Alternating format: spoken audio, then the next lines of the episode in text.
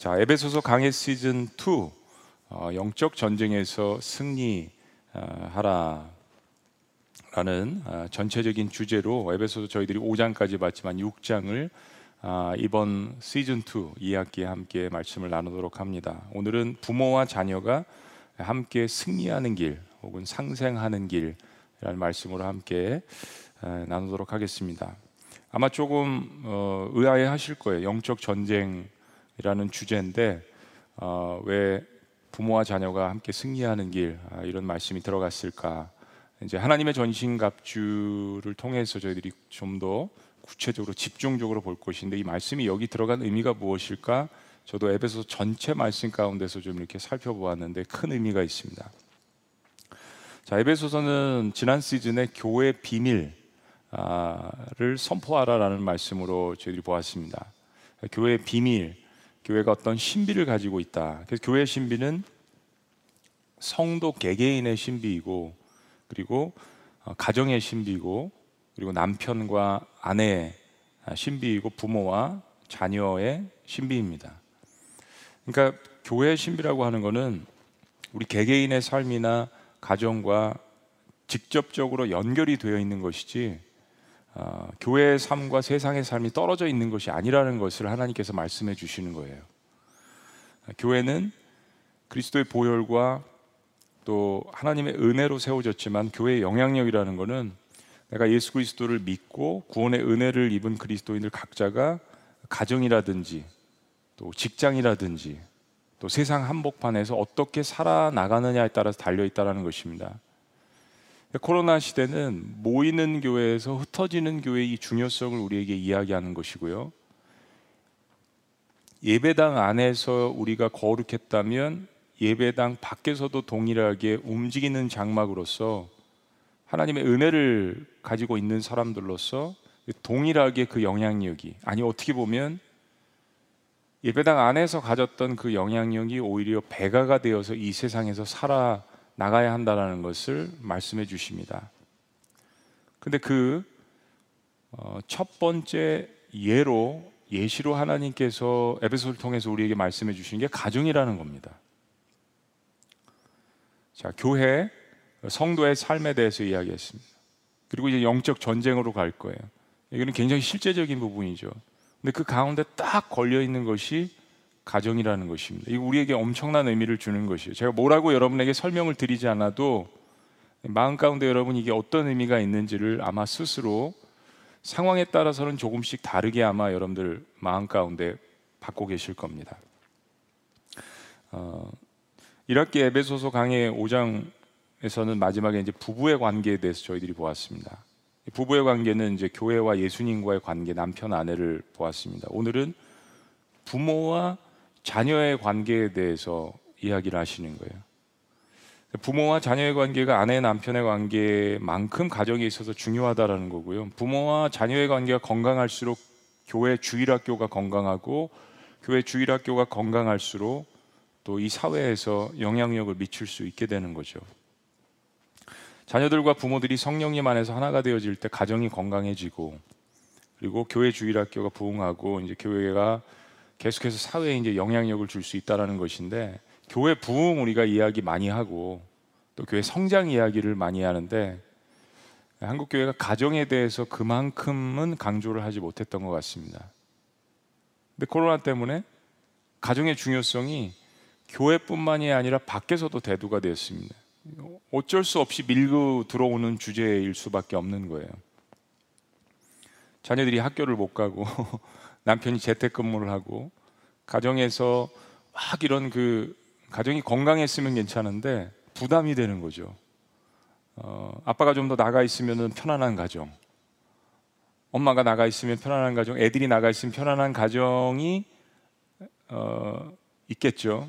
그런데 지금 다 같이 모여 있을 수밖에 없는 이 상황 가운데서 교회뿐만 아니라 세상에서도 이 가정의 중요성이 지금 대두되었다는 것입니다. 자, 세상이 해결할 수 없는 방법들이 있습니다. 특별히 구원의 문제, 영적인 문제. 그러면 세상의 법과 힘으로 해결할 수 없는 이 문제를 아, 성경은 어떻게 이야기할까요? 오늘 부모와 자녀가 함께 승리하는 길을 에, 여러분에게 말씀을 통해서 함께 제시하기를 원합니다. 그냥 오늘 본문 말씀을 쭉 있는 그대로 서브타이틀을 함께 가져갑니다. 오늘 성경은 먼저 이렇게 부릅니다. 한번 따라해 보시죠. 자녀들아, 자녀들아. 아, 첫 번째는 자녀들에게 이렇게 이야기하십니다. 순종하라, 순종하라. 1절에 자녀들아 너희 부모를 주 안에서 순종하라 이것이 옳으니라. 아, 사실 이 말씀은 일종의 자연 법칙입니다. 시대나 문화나 민족 모든 것을 떠나서 아, 자녀가 부모에게 순종하라는 것은 인류의 법칙이라는 것이죠. 성경은 이것이 옳도다, it is right to do, 이것이 옳도다라고 이야기합니다. 이 말은 마땅하다는 말인데 말씀드린 것처럼 인류 역사를 막론하고 동서고금을 막론하고 이거는 이제 자연의 순리라는 겁니다. 하나님 말씀을 둘째치고 하나님 말씀을 모르는 사람들도 자연의 순리에 따라서 한다라는 것은 하나님께서 인간의 마음 가운데 심어놓은 법칙이라는 것입니다. 그 태에서 생명이 나왔기 때문에 그분이 나를 길러 주셨기 때문에 자, 여기에 쓰여진 순종이라는 단어가 휘퍼코라는 단어인데 아래에서 듣는다라는 단어입니다. 아래에서 듣는다. 이 말은 자녀가 부모의 권위를 인정하고 그의 말에 귀를 기울이라는 뜻입니다. 다른 것을 다 떠나서 인생을 먼저 살았고 그리고 삶의 지혜가 있는 분이고 무엇보다 자녀를 사랑하는 이 부모의 말에 대해서는 자녀는 분명히 경청하고 순종하라는 의미에서 휘파쿠어 그 아래에서 듣는다. 부모의 권위를 인정한다. 이 말씀을 주셨습니다. 특별히 이제 출가하지 않은 아, 자녀들, 결혼하지 않은 자녀들, 부모의 그늘 아래 아, 어, 존 비비어가 Under Cover 영어로는 이제 그런 책인데요. 순종이라는 그 책을 아, 출간했습니다. 그냥 잘 쓴 성경적으로 잘 쓴 책이라고 생각을 합니다. 미국에 사역할 때도 영어권에 있는 아이들에게 이 책을 아, 많이 이렇게 읽혔는데 굉장히 반항적인 청년들도 청소년들도 교회 하는 아, 청소년들 청년들도 이 책을 읽고서 make sense 아, 타당하다라는 이야기를 했습니다. 그만큼 성경으로 잘 그 풀어낸 것 같아요. 이 책이 undercover입니다. 부모의 어떤 그 권위 아래 아, 있다라는 것. 출가하기 전까지는 우리는 그런 부모의 권위 아래 하나님께서 우리를 두셨다라는 것을 인정해야 합니다. 그런데 우리 부모님들도 또 자녀들도 기억해야 되는 것은 거기에는 부모의 가르침만 있는 것이 아니라 부모의 권위라는 것은 부모의 가르침만 있는 것이 아니라 부모의 보호도 있다라는 것을 깨달아야 합니다. 그래서 under cover입니다. 하나님의 자녀들 역시 마찬가지죠. 하나님께서 권위를 이야기하실 때 특별히 우리 세대 같은 경우에는 권위에 대한 어떤 예전의 부작용 때문에 권위를 거스르고 싶고 반항하고 싶고 이런 것들이 포스트 모던 세대에 있습니다. 그러나 권위라는 것은 단순히 무엇을 명령하는 것이 아니라 거기에 보호하심이 있다라는 것을 우리는 하나님과의 관계에서도 깊이 깨달아야 하며 우리의 육신의 부모 가운데서 합니다. 자녀들에게도 이제 출가하지 않은 자녀들에게도 이것을 가르쳐야 한다는 것이죠. 근데 성경은 자녀들에게 무조건 복종하라고 하지 않습니다. 단서를 붙입니다. 한번 따라해 보시죠. 주 안에서 그렇습니다. 너무 감사하죠. 주 안에서 공경하라라고 이야기합니다. 그러니까 비도덕적이고 비상식적이고 자녀를 학대하고 그런 상황에서 자녀들에게 순종하라고 강요하는 것까지 다 순종하라고 성경은 이야기하지 않는 것이요. 하나님은 질서의 하나님이십니다. 부모의 비도덕적인 법 위에 하나님의 상위법이 존재하는 거죠. 그래서 주 안에서 공경하라고 우리에게 안전하게 또 자녀들이 권고를 합니다. 그래서 주 안에서 순종하라고 한 것입니다. 그런데 그런 격까지 극단적인 경우들을 빼고는 자녀는 부모에게 모든 면에서 순종하는 것이 하나님께서 세우신 중요한 원칙이라는 것입니다. 이것이 왜 중요한 원칙인지 다음 주 시간에 더 보고 우리 계속해서 영적 전쟁 시리즈에서 볼 것입니다. 자, 두 번째 자녀들에게 주신 단어는 공경하라는 것입니다. 따라해 보시죠. 공경하라. 2절에 내 아버지와 어머니를 공경하라 이것이 약속 있는 첫 계명이라고 그랬습니다. 10계명 중에서 5계명은 부모를 공경하라는 것이죠. 1부터 4는 하나님과의 관계에 대한 거. 그리고 6부터 10은 이웃과의 관계에 대한 이 가운데 부모를 공경하라는 것이 들어 있습니다. 그만큼 하나님께서 이 계명이 하나님과의 관계와 사람들과의 관계를 잇는 중요한 역할을 한다라는 것을 그 단서를 우리에게 10계명 가운데서도 말씀해 주시는 것입니다. 자, 그러면 질문이 있습니다. 왜 성경은 순종과 공경이라는 단어를 다르게 나열을 했을까요? 아, 사실 순종은 겉으로 나타나는 그런 그 모습입니다. 뭐 영어로 obedience, 또 submission, submission은 복종으로 해석할 때도 있고 순종으로 해석할 때도 있지만 좀 더 저는 submission이 좀 강한 단어라고 생각하는데요. 이 순종과 복종이라는 단어 어떻게 보면 겉으로 나타나는 그런 모습이고 공경이라는 것은 마음의 자세라고 이야기할 수 있습니다. respect 하는 거. 5장 말미에 보면 부부 관계에 대해서도 아내에게는 처음에 복종하라고 말씀하셨지만 마지막 33절에 보면 남편을 경외하라고 이야기했습니다. 존중하라고 이야기했습니다. 그래서 마음의 자세를 이야기하는 것입니다. 생각해 보면 복종이나 순종은 마음에 딴 생각을 해도 어쩔 수 없이 권위에 대한 두려움으로 할 수 있습니다. 저도 한국에 있어서 군대를 다녀왔는데 우리 군대에 가서 그런 경험을 많이 합니다. 근데 이성과 판단으로는 그게 아니에요. 또 그 상관의 어떤 성품이라 는 거 봤을 때 복, 하기 싫어요. 그러나 그 명령과 권위에 의해서 하는 거예요. 두려움으로 하는 겁니다. 위계 질서에 의해서 합니다. 그런 것이 군대 사회라고 할 수 있죠. 근데 공경은 마음의 자세까지 포함합니다. 그러니까 권위가 있는 사람이 단순히 명령을 한다고 해서 공경까지 존경까지 얻을 수 없다라는 것을 권위에 있는 부모들은 또한 깨달아야 하는 것입니다. 리더인 사람들도 깨달아야 되는 것이죠. 자녀들은 아직 어립니다. 그러니까 그들이 부모의 말에 순종을 하지만 아직 사물의 이치를 잘 판단하지 못하잖아요. 그러니까 부모의 말이 정말 맞구나라는 이런 그 생각을 하면서 마음속 깊은 존중까지 하기에는 아직 시간이 걸린다는 이야기입니다. 우리는 그 시간을 기다려 줘야 하는 성숙한 부모가 되어야 하는 것이죠. 그럼 자녀가 부모를 언제 마음으로부터 존중하고 이해를 하는 시기가 언제일까 생각을 해봅니다. 그때는 이제 부모의 울타리를 넘어서 세상으로 독립을 했을 때입니다. 그 울타리를 under cover를 지나서 자유가 많이 주어졌습니다. 자신도 결혼도 해보고 남자도 택해보고 여자도 택해보고 경제에 대해서 선택을 하고 직장도 그렇고 그리고 결혼해서 자신도 지지고 볶고 싸움도 해보고 자신도 반항하는 아이들을 키우면서 그때 부모님 생각이 나게 되는 것 같습니다. 인간은 철들만 하면 다 죽을 때가 되는지 모르겠어요. 네.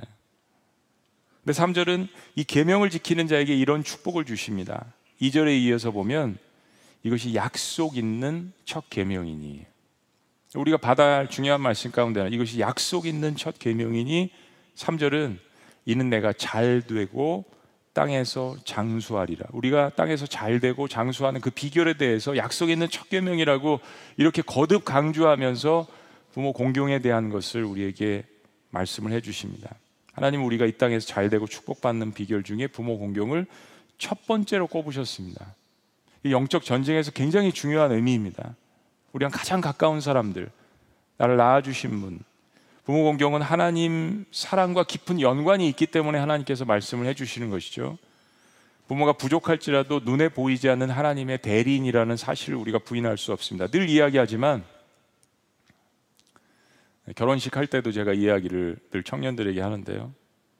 내가 부모를 선택하지 않았고 내가 태어날 장소를 선택하지 않았습니다. 때문에 억울한 부분이 있을 수도 있지만은 그 부분은 하나님께서 하나님의 어떤 주권 속에서 허용을 하셨기 때문에 하나님께서 책임지실 것입니다. 우리 그걸 믿는 게 하나님을 믿는다라는 거예요. 그러니까 고난을 잘 이긴다면 그 사람은 평범하거나 상대적으로 좋은 가정에서 태어난 사람보다 더 큰 축복을 경험하게 될 것임을 믿어야 합니다. 왜냐하면 하나님께서 공평하신 하나님이시기 때문입니다. 성경을 보면 하나님께서 첫째보다도 둘째를 선택하신 경우가 참 많습니다. 서자를 택하신 경우도 상당히 많습니다. 여러분, 이 사실이 우리에게 의미하는 것은 하나님께서 굉장히 공평하게 우리의 인생을 보신다라는 거예요. 우리 입장에서 볼 때 억울하다고 생각하고 우리 입장에서 볼 때 하나님께서 왜 이렇게 하셨나라고 와이를 묻지만 우리가 그런 그 고난을 보는 관점을 바꾸고 하나님께서 내 인생의 주권자라는 생각하에 하나님께서 이 상황과 이 사람들 내가 택하지 않았다면 하나님께서 그것을 통해서 이루실 그 섭리가 요셉처럼 야곱처럼 아브라함처럼 있다는 것을 믿는다면 하나님께서 더욱더 놀랍게 축복을 해주실 것이라는 것을 믿는 것. 사실은 그것이 하나님께 세상을 다신, 다스리신다는 믿음 가운데 거하는 것입니다. 그래서 하나님이 책임지시고 아, 하나님께서 주실 축복을 나의 것으로 만들기 위해서 어, 나는 어떤 상처, 어떤 고난이 있어도 하나님을 신뢰하고 하나님 안에서 내가 인생을 하나님과 함께 개척하고 살아가기 위해서 최선을 다하는 것 너무 중요합니다. 우리 교육 목자님들이 계시면 우리 자녀들에게 교회 학교에서 이 사실을 잘 강조해 주시기 바라고요. 우리 부모님들도 어린 자녀들이 있다면 이 사실을 말씀 안에서 잘 가르쳐 주셨으면 좋겠습니다. 자, 이어서 두 번째 부모에게 이렇게 부르십니다. 아비들아, 한번 따라해 보십니다. 아비들아, 엄마 아빠를 다 포함을 합니다. 이 당시는 사실은 자녀들의 권리가 없던 시절입니다. 여자도 권리가 없던 시절입니다. 어, 여자들이나 어린 자녀들의 인권이 아예 무시되었던 그런 그 시절이라고 보시면 됩니다. 그리스 로마의 문화는 아버지가 공식적으로 이 유아를 인정할 때에만 법적인 가족으로 받아들였습니다. 그러니까 심지어 원치 않는 아이나 혹은 기형으로 태어 살해되거나 버려졌습니다. 그러니까 굉장히 아, 이 1세대들의 어른들에 대한 권위만 강조되어지고 아이들에게는 그런 권위가 없었다는 거. 여러분 조선시대 생각해 보시면 됩니다. 이렇게 자녀들의 인권이 무시되는 상황 속에서 부모에게 자녀가 어떻게 키우라고 당부하는 것은 굉장히 파격적인 겁니다. 그 당시에 사람들로서는 이 하나님의 말씀이 아비드라 하면서 이 조언하는 이 말씀 굉장히 파격적이에요. 특별히 첫째를 보세요. 노엽게 하지 말라. 예.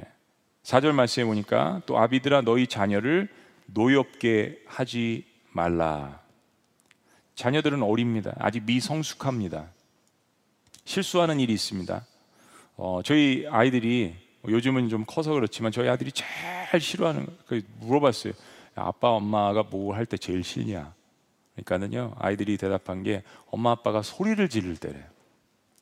그냥 조근조근 이야기할 수 있는데 이렇게 차분하게 이야기할 수 있는 소리 지르면 제일 싫대요. 저도 이제 어, 목회를 하다 보니까 설교를 해야 되고 찬양을 해야 돼서 성량이 커졌나 봐요. 목소리가 점점 커지는 것을 느낍니다. 저희 아내도 목소리가 작지는 않습니다. 둘 다 이렇게 조금씩 이렇게 감정이 올라가거나 목소리가 좀 커지는 것 같아요. 나중에 아이들이 별명을 지었어요. 엄마는 암사자고 아빠는 숫사자래요. 그래서 제가 아이들을 격려하고 웃기는 차원에서 그랬습니다. 그래? 그럼 너희들은 사자 새끼니까 걱정 말라고 웃었습니다. 저희가 부모로서 자녀를 노하게 할 때가 있습니다. 경록해 할 때가 있습니다. 그들도 감정이 있고 마음이 있는데 저도 그런 실수를 범하곤 합니다. 뒤돌아서면 후회가 되고 얼굴이 뜨뜻해지고 미안하죠. 근데 자존심이 상하니까 금방 가서 미안하다고 또 얘기를 못 해요. 자녀의 마음을 살피기보다 어, 자녀를 향하여서 화를 쏟아부어서 자녀의 마음을 격동케 할 때가 있죠. 어, 자세히는 말씀드릴 수 없지만 이런 종류의 책들이 많이 있는데 두 가지를 좀 소개시켜 드리기를 원합니다. 첫째는 내 아이를 살리는 비폭력 대화. 내 아이를 살리는 비폭력 대화. 네. 저희 이제 교회에도 책이 있고 집에도 책장이 있는데 제 설교하는 앞에는 이런 종류의 책들이 한 3, 40권이 꽂혀 있습니다. 제목만 봐도 가슴이 뜨끔뜨끔하고 어, 은혜가 되는 책인데 어, 비폭력 대화, 자녀를 살리는 비폭력 대화라는 책을 추천하고요. 또 하나는 내 아이를 위한 감성 코칭이에요. EBS에서도 방영이 되었는데 이런 그 종류의 책들을 부모님들이 몇 권씩은 어, 사서 읽으시고 또 도움을 받으시는 것이 저는 좋다고 생각합니다. 왜냐하면 이런 일이 반복되고 화를 자주 내는 부모 밑에서 자란 자녀들은 마음의 안정감을 갖기가 쉽지 않습니다. 마음이 삐뚤어지고 성품이 삐뚤어지고 온유와 평강과는 거리가 멀죠. 부모들이 싸움이 잦다든지 이런 것을 통하여 자녀들은 안정을 찾을 수가 없고 그리고 무언의 폭력을 당하게 되는 것입니다. 저는 김양재 목사님 책에 나오는 말에 전적으로 동감을 합니다. 문제 아이는 없고 문제 부모만 있다. 아이의 성격은 부모의 책임입니다. 자녀를 세심히 돌보고 사랑으로 하지 않고 노엽게 하고 마음을 경록해 하고 무조건 명령적으로 이야기하고 내 모든 것들을 다 투입시키려고 하고 이런 상황 가운데에서 하나님께서 부모에게 주신 안전고리입니다. 부모에게 주신 하나님의 명령입니다. 자녀를 노엽게 하지 말아라. 이 시대로서는 너무나도 파격적인 하나님의 말씀이십니다. 자, 첫 번째가 하지 말라는 부정적인 말이라면 두 번째는 긍정적이고 적극적인 명령입니다. 두 번째는 양육하라는 것입니다. 어, 부모가 첫 번째 이야기한 순종과 공경에 대한 가치와 축복을 자녀들에게 가르쳐야 될 책임이 있습니다. 아이들은 하라는 대로 안 하고 부모가 하는 대로 따라하는 것을 저 역시 많이 발견합니다. 제가 잘하면 그 모습을 보고 자녀의 습관을 갖고 따라하는 모습. 우리 부모들이 이것을 참 100% 깨닫습니다. 어, 저희 아내의 이름은 한수진입니다. 한수진 자매님, 어, 저랑 같이 살다 보니까 저를 많이 닮아갑니다. 처음엔 달랐는데 같이 살다 보니까 많이 닮아가요. 기도하는 언어도 제가 쭉 들어보면은 굉장히 저를 많이 닮아갔습니다. 또 같이 사역하고 말씀 증거하고 신학도 공부하고 그래서 성경 공부 가르치는 스타일도 저의 수제자이기 때문에 이렇게 보면 붕어빵인 것 같아요. 액션 하는 것도 그렇고 또 허락도 안 맞고 제 예화도 다 카피해가지고 가르칩니다. 사물을 보는 관점, 취미도 서로 비슷해지는 것 같고요. 웃는 것, 심지어 화내는 것도 아이들이 아빠는 수사자고 엄마는 암사자라고 하는 것처럼 이런저런 것들을 부부가 서로 많이 닮아가더라고요. 싫어하는 것도 닮아가게 되고요. 제가 가끔 그런 이야기를 하면 여보 제발 좀 그러지 좀 마라고 이야기를 하면 그렇게 대꾸를 합니다. 그러니까 좀 잘하세요. 무슨 이야기입니까? 당신이 잘해야 내가 닮아간다는 이야기예요. 결국은 다 리더인 남자의 책임이라는 거죠. 여러분 피 한 방울 안 섞인 부부가 살다 보면 이렇게 닮아가는데 좋은 거든 나쁜 거든 이렇게 닮아가는데 하물며 피가 섞이고 친자 확인을 해보면 DNA가 99.999 닮은 그 아들, 그 딸 누구를 닮아서 그 모양 그 꼴일까요? 여러분 누구를 닮아서 그럴까요? 나를 닮은 거죠. 나를 따라하는 거죠. 그래서 부모는 자식에 대한 책임을 져야 되는 것입니다. 적어도 내 둥지에 있을 때까지만 하더라도 네.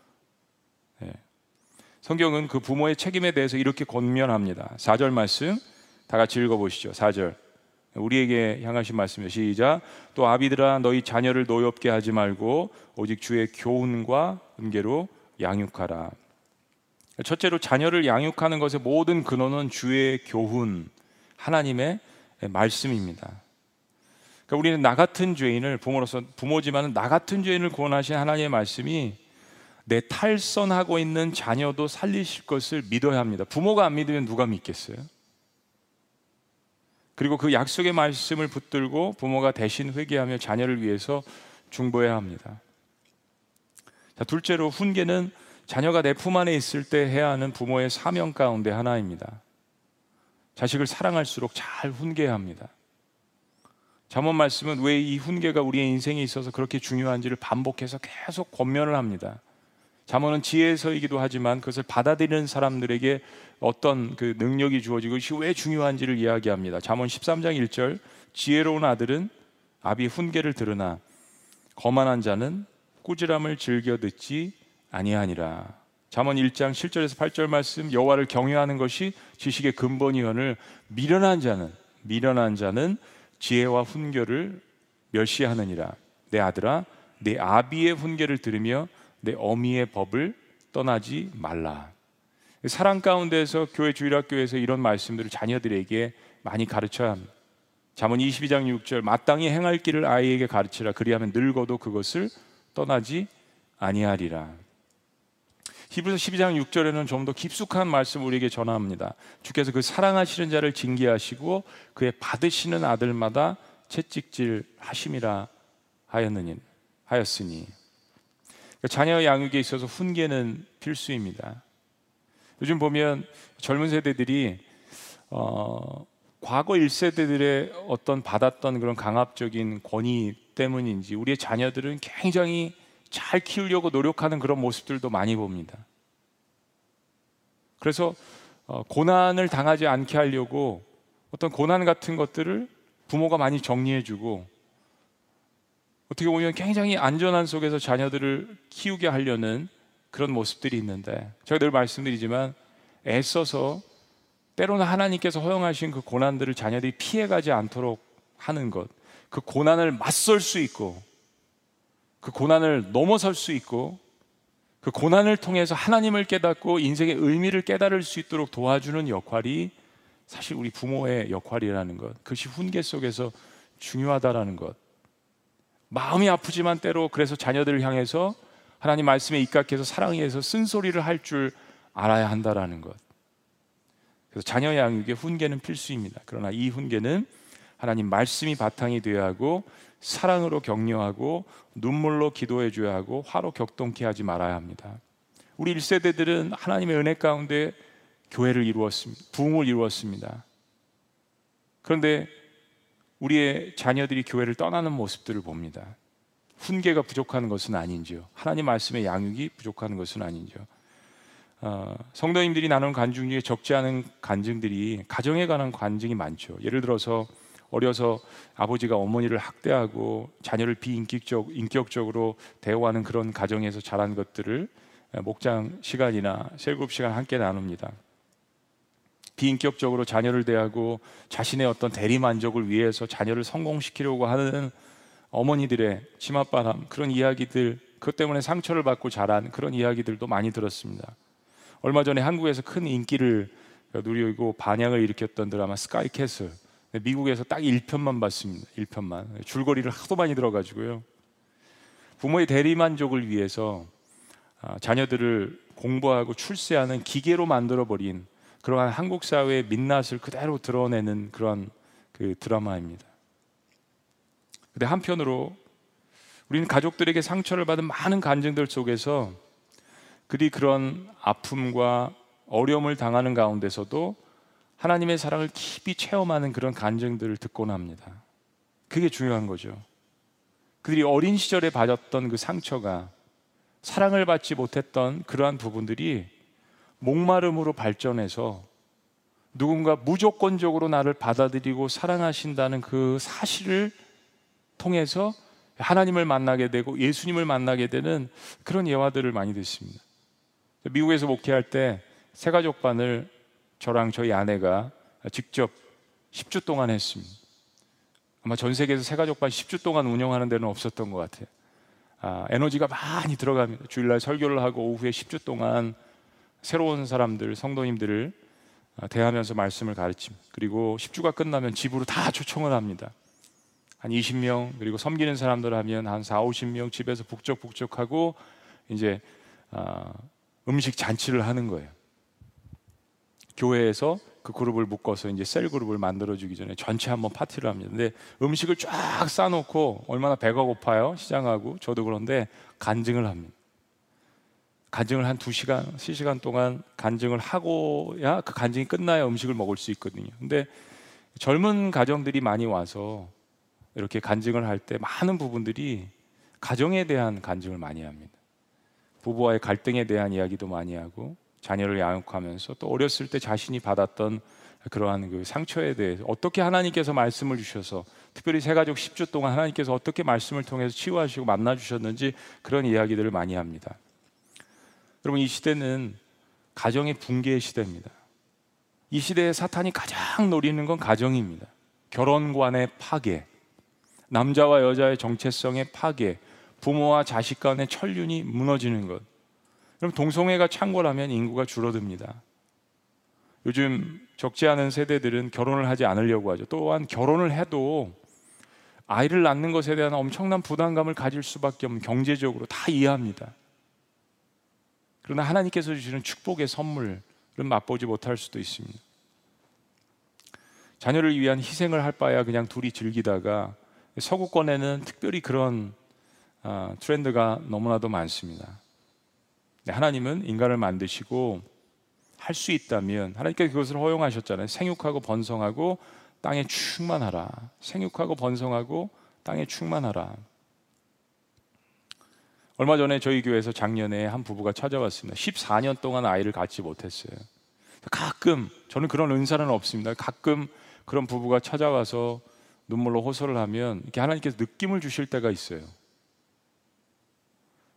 그들의 믿음을 보시고 눈물을 보시고 어 근데 14년 동안 아이를 갖지 못해서 눈물로 찾아왔는데 남자가 그렇게 많이 우시더라 형제님이 마흔이 넘어서 그래서 제 마음에 좀 확신이 왔어요. 얼마 전에 아이를 출산했습니다. 생육하고 번성하고 땅에 충만하라. 또 내가 아이를 낳을 수 없더라도 하나님께서 은혜를 주셔서 보라 내 어머니라 보라 내 아버지다 보라 내 자식들이다 이 말씀을 듣고 자녀를 입양해서 훌륭하게 키우시는 가슴으로 자녀를 낳는 그러한 또한 훌륭한 부모님들이 저희 지구촌 위에 많이 있다라는 것에 참 큰 격려를 받습니다. 그것 역시 생육하고 번성하고 땅에 충만하라는 이 하나님의 말씀에 순종하시는 겁니다.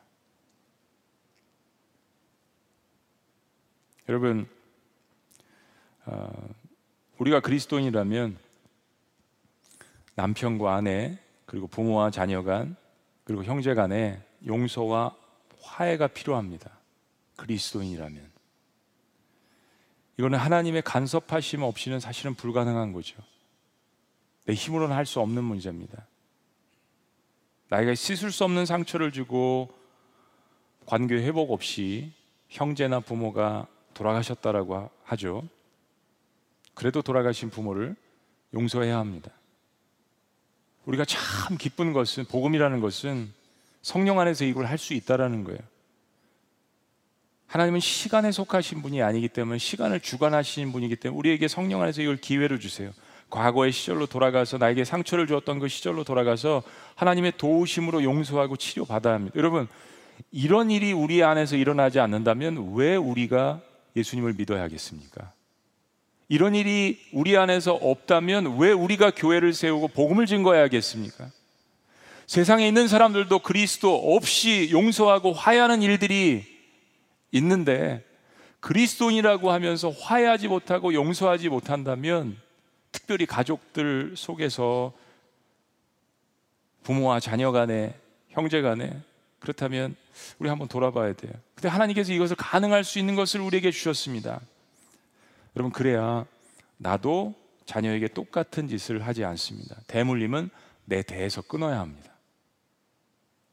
그것이 그리스도의 보혈로 은혜를 받은 자의 사명이고 또한 능력입니다. 저는 개척해서 목회를 처음에 시작하기 전에 하나님께서 어떤 상황 가운데 이런 말씀을 주셨습니다. 제 목사야, 내가 용서하지 않으면 내 안에 그리스도의 능력이 없다. 내가 용서하지 않으면 내 안에 앞으로 그리스도의 능력이 없다라는 말씀을 주셨습니다. 여러분, 구원을 받은 것과 구원의 능력을 누리는, 누리는 것은 다른 것입니다. 구원의 능력을 누리시는 여러분들이 되시기를 주의 이름으로 축복합니다. 우리 자녀들에게 미안하다는 이야기, 고맙다는 이야기를 자주 해줘야 합니다. 남편도 아내에게 이야기를 자주 해줘야 합니다. 약자들이기 때문입니다. 요즘 가끔 남자들이 맞고 살기도 하고 자녀가 부모를 학대하기도 하는 그런 세상이 되었지만요.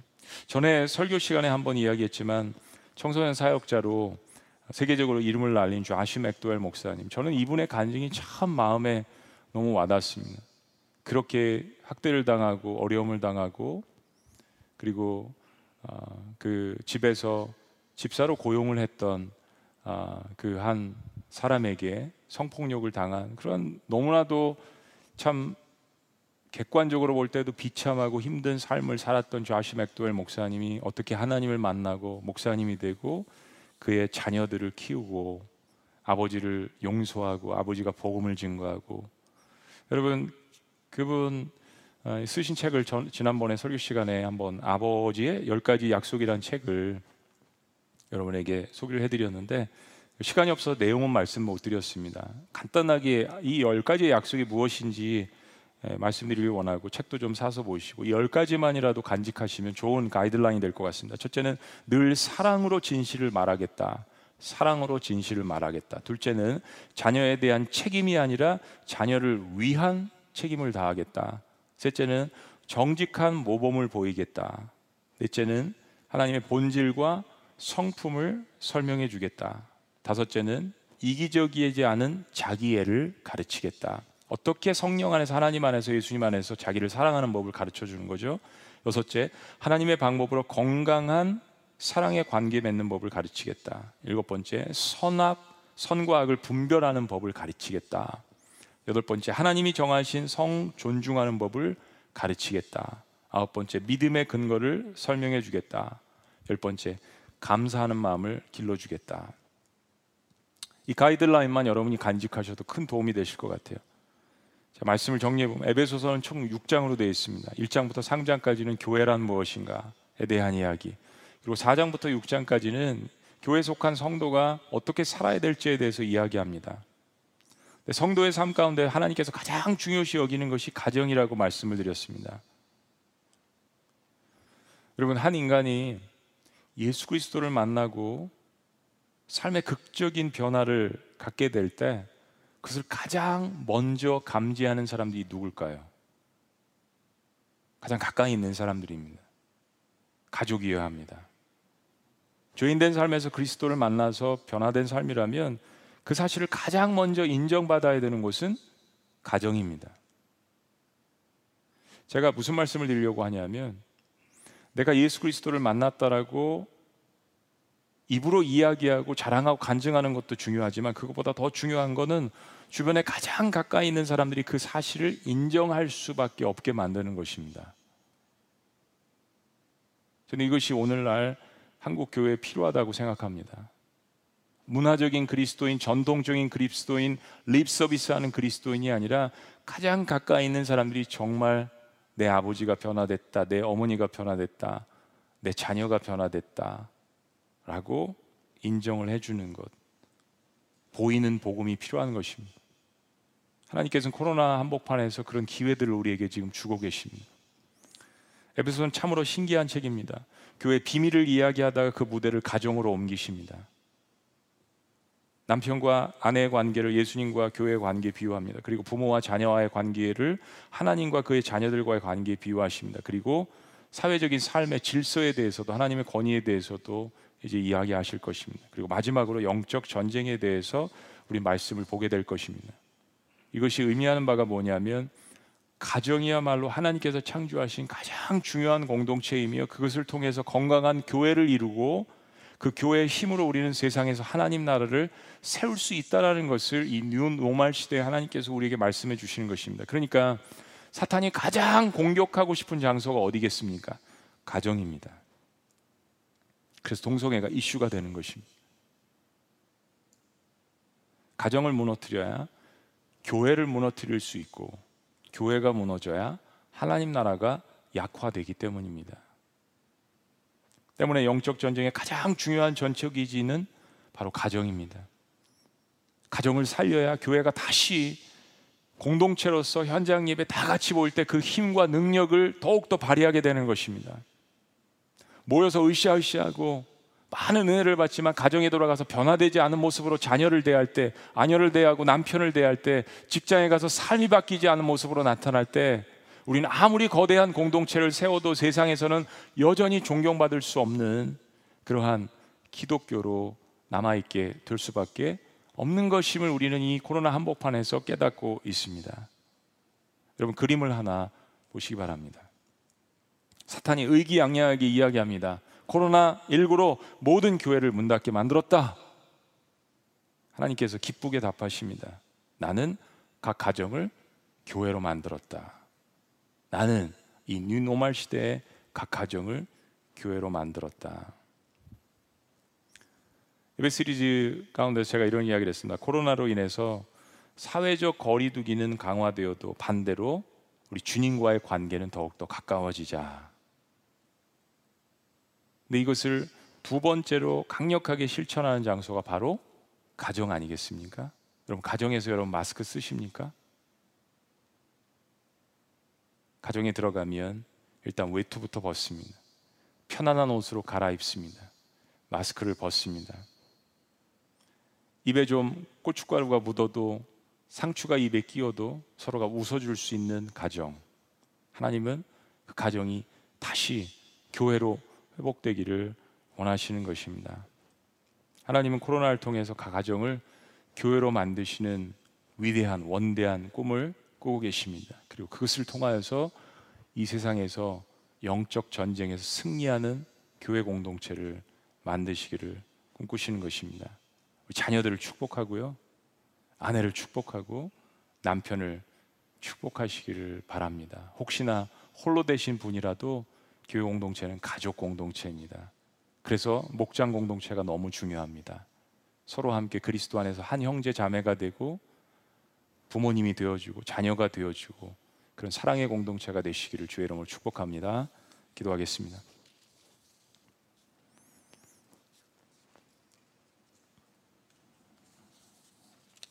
그렇습니다. 너희 자녀들아 주 안에서 순종하라 이것이 옳으니라. 아비들아 너희 자녀를 하나님 말씀과 훈계로 양육하라고 우리에게 말씀해 주십니다.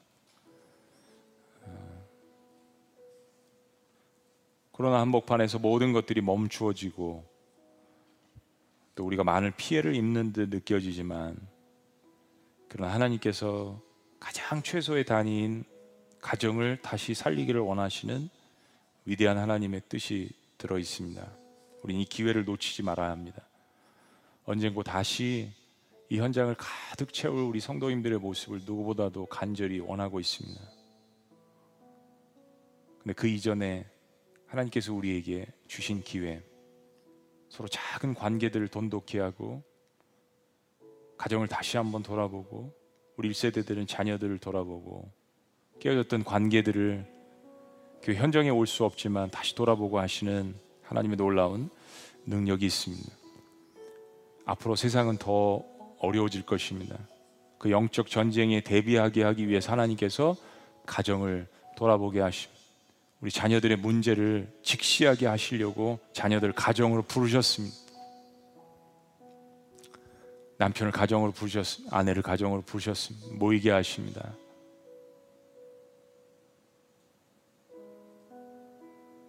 살아계신 하나님, 하나님 앞에 이 시간 다시 한번 우리 자녀들을 높이 높이 올려드립니다. 우리 아내들을 주님 앞에 올려드립니다. 우리 남편들을 주님 앞에 올려드립니다. 또 홀로 계신 성도님들도 주님 앞에 올려드립니다. 가슴으로 자녀를 낳은 입양한 가정들, 부모님들, 자녀들도 주님 앞에 올려드립니다. 어떤 모양새든 우리는 다 하나님의 자녀이기 때문입니다. 위대한 공동체, 교회를 주신 것 너무나도 감사합니다. 이 교회의 비밀을 이제 가정으로 옮기게 하시고 가정이 더욱더 든든해짐으로 말미암아서 목장 공동체가 강화되고 하나님의 교회 공동체가 강화됨으로 말미암아 악이 득세하는 것 같은 이 세상이 하나님 나라가 더욱더 마지막 시대에 강력하게 역사되어질 수 있도록 함께하여 주시옵소서. 우리 시간 우리 환우들을 위해서 기도했으면 좋겠습니다. 코로나 때문에 병원에 가는 것도 쉽지 않고 또 병문안 하는 것도 쉽지 않은 상황 가운데 얼마나 우리의 기도가 필요하겠습니까? 우리의 가족, 우리의 아버지, 우리의 어머니, 우리의 할아버지, 우리 할머님, 우리 자녀들입니다. 우리 여섯 분 주님 앞에 올려드립니다. 우리 박재익 성도님 진성 적혈 구증 가증이 있습니다. 항암 약물로 치료 잘 받고 효과 있게 하시고 낫는 은혜를 주셔서 낙심된 마음을 치료하시고 구원의 감격과 믿음이 회복되게 하여 주옵소서. 임종옥 성도님 84세이신 모매님이십니다. 남편의 소총으로 힘든 가운데 치매 증상도 있습니다. 주님의 손길로 만져 주시옵소서. 우리 김지영 성도님 뇌출혈 후유증 치료로 계속 잘 받아 건강하게 호전되게 하시고 9월부터 다시 일하는데 믿는 자로서 일자리에서 축복의 통로가 되게 하여 주시고 건강하게 안전하게 잘 감당하게 하여 주시옵소서. 이복전 성도님 84세이십니다. 치매와 어지럼증이 심합니다. 하나님의 극률하심과 만져주시는 역사가 있게 하여 주시옵소서.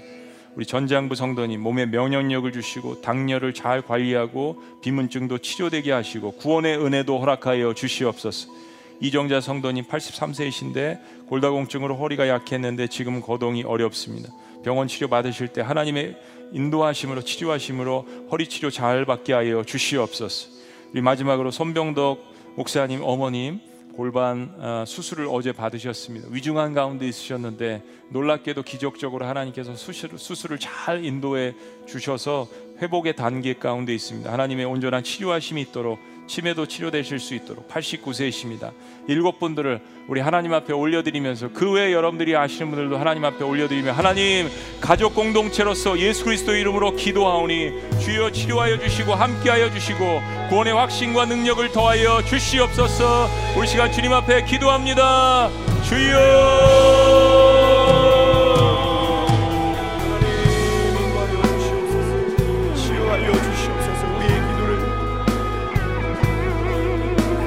우리의 간구를 주 앞에 아뢰어드립니다 주님 중보가 필요한 기도가 필요한 이들을 위해서 우리가 오늘 함께 마음을 모아 주님 앞에 부르짖어 주님의 신실한 시간으로 흔들어 주시옵시고 주님 끝까지 이어주시고 낫게 하여 주시고 외롭고 힘들고 감당하기 힘든 아버지 그런 상황 가운데 우리 박재희 성도, 임종옥 성도, 김지현 성도, 이복전 성도, 전장구 성도, 이정자 성도, 성경을 목사님하고 하나님 주님 앞에 올려드리오니 하나님의 전권적인 치유하시는과 하나님의 함께하시는 역사, 임마누엘 역사, 위로하시는 역사가 우리 가운데 있도록 주여 인도하여 주시옵소서.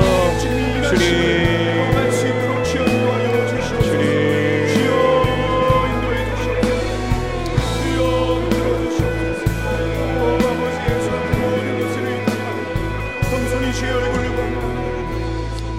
두 번째로 기도하는 것은요. 우리 이제 향수 예배가 시작되었습니다. 현장에는 아무도 없지만 그래도 이제는 여러분들이 함께 영적으로 하시는 것 때문에 든든합니다. 이 상황 때문에 계속해서 낙담하고 방향을 못 잡는 것이 아니라 하나님께서 허락하신 가상 공간에서 성령 안에서 하나로 만날 수 있는 역사가 우리에게 주어져 있습니다. 더 많이 참여하시고 더 향기로운 그러한 예배가 될 수 있도록 우리 이 향수 예배를 위해서 기도하고요.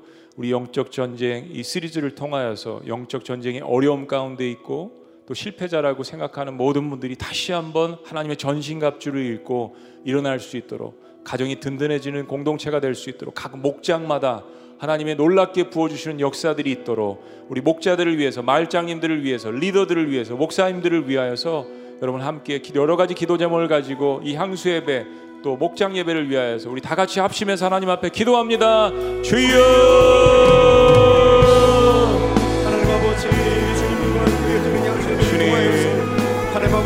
다시 한번 향기로운 수요 예배가 시작되었습니다. 하나님의 예배 가운데 전에 없던 하나님이 보여주신 놀라운 영광과 하나님의 역사가 이곳에 임할 수 있도록 인도하여 주시옵소서. 이제 가정처럼 목장을 섬기시는 우리 목장들과 마을장님들을 주님 손에 부탁드립니다.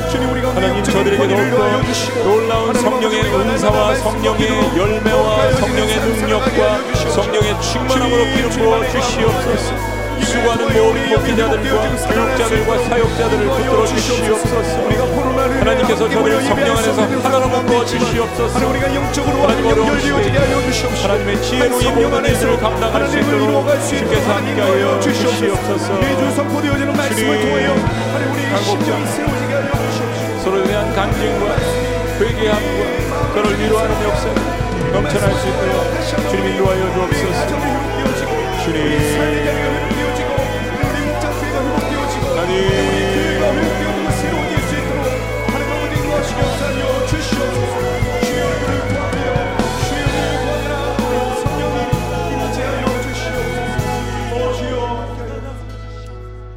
하나님 감사합니다. 계속해서 수요 예배는 되어 왔지만 다시 한번 목장을 시작하는 향수 예배가 시작되었습니다. 하나님 저희들이 기도한 것처럼 우리 섬기시는 목자님들, 마을장님들 그리고 모든 우리 교육자들, 지구 목사님들 하나님께서 기억하시고 성령의 충만한 역사하심과 성령의 은사와 새로운 시대를 섬기는 새로운 지혜들로 가득 찰 수 있도록 주님 인도하여 주시옵소서. 목장을 가정처럼 섬기게 하여 주시옵소서. 수고한 그들의 아, 마음과 또 흘리는 눈물을 닦아 주시며 격려하시는 역사들이 우리 섬김을 받는 모든 성도님들을 통하여서 일어날 수 있도록 주님 인도하여 주시옵소서. 하나님 앞에 올려드린 우리의 자녀들 주께서 받으시고 그 자녀들이 마지막 시대 때 하나님의 전신갑주를 입고 그 복음 사역 온전히 감당하는 자녀들이 될 수 있도록 하나님 저희들이 가정을 살리겠습니다. 그런 마음으로 나아가는 이번 학기가 될 수 있도록 주님 인도하여 주시옵소서. 에베소 말씀을 통하여서 각 예배마다 주님께서 성령께서 부어 주시는 그 역사를 받아 누리는 저희들이 될 수 있도록 주여 인도하여 주시옵소서. 환우들을 주님 앞에 올려드렸습니다. 아, 방문할 수도 없고 어려운 수술 가운데 있는 하나님 그러한 성도들 주의 성령께서 찾아가셔서 위로하시고 털끝 하나 상하지 않도록 주님께서 만져주시고 치유하여 주시옵소서 능력의 이름 예수 그리스도의 이름으로 치료하고 기도합나이다 아멘 우리 자리에서 다 같이 일어나시겠습니다 너는 담장 너머로 뻗은 나무 우리 찬양 서로가 박수치면서 힘차게 가정에서도 안 보이니까 더욱더 춤추면서 서로 축복하시면서 찬양했으면 좋겠습니다. 너는 담장 너머로 담장 너머로 뻗은 나무 가지에 가지에 푸른 열매처럼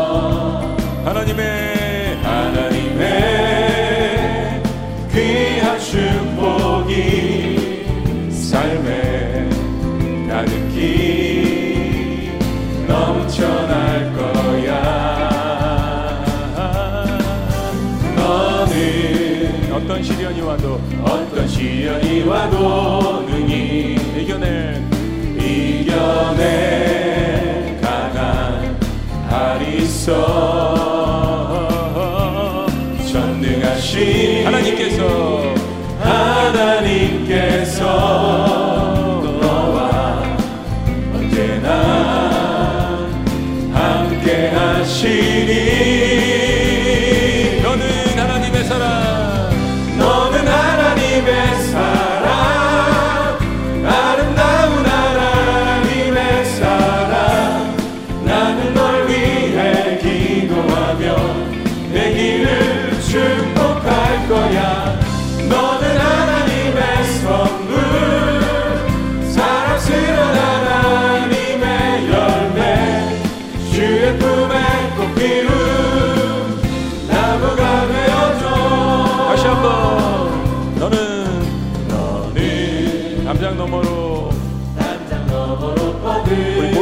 성령 안에서 서로를 기억하며 축복합니다.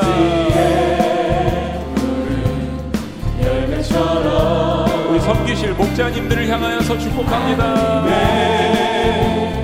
귀한 축복이 삶에 가득히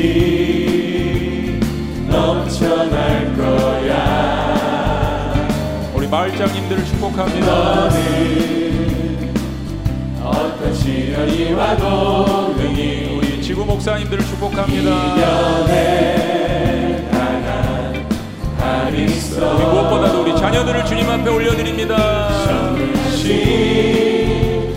하나님께서 너와 언제나 함께 하시니 너는 하나님의 사랑 모두를 축복합니다.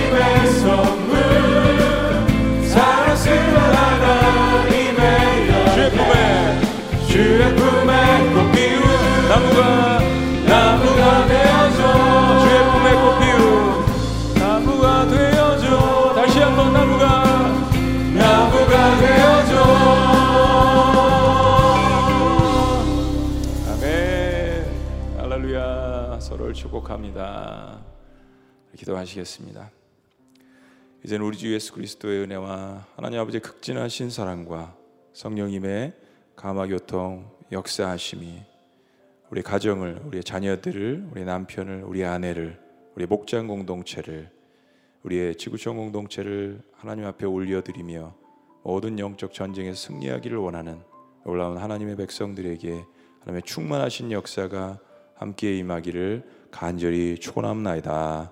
아멘.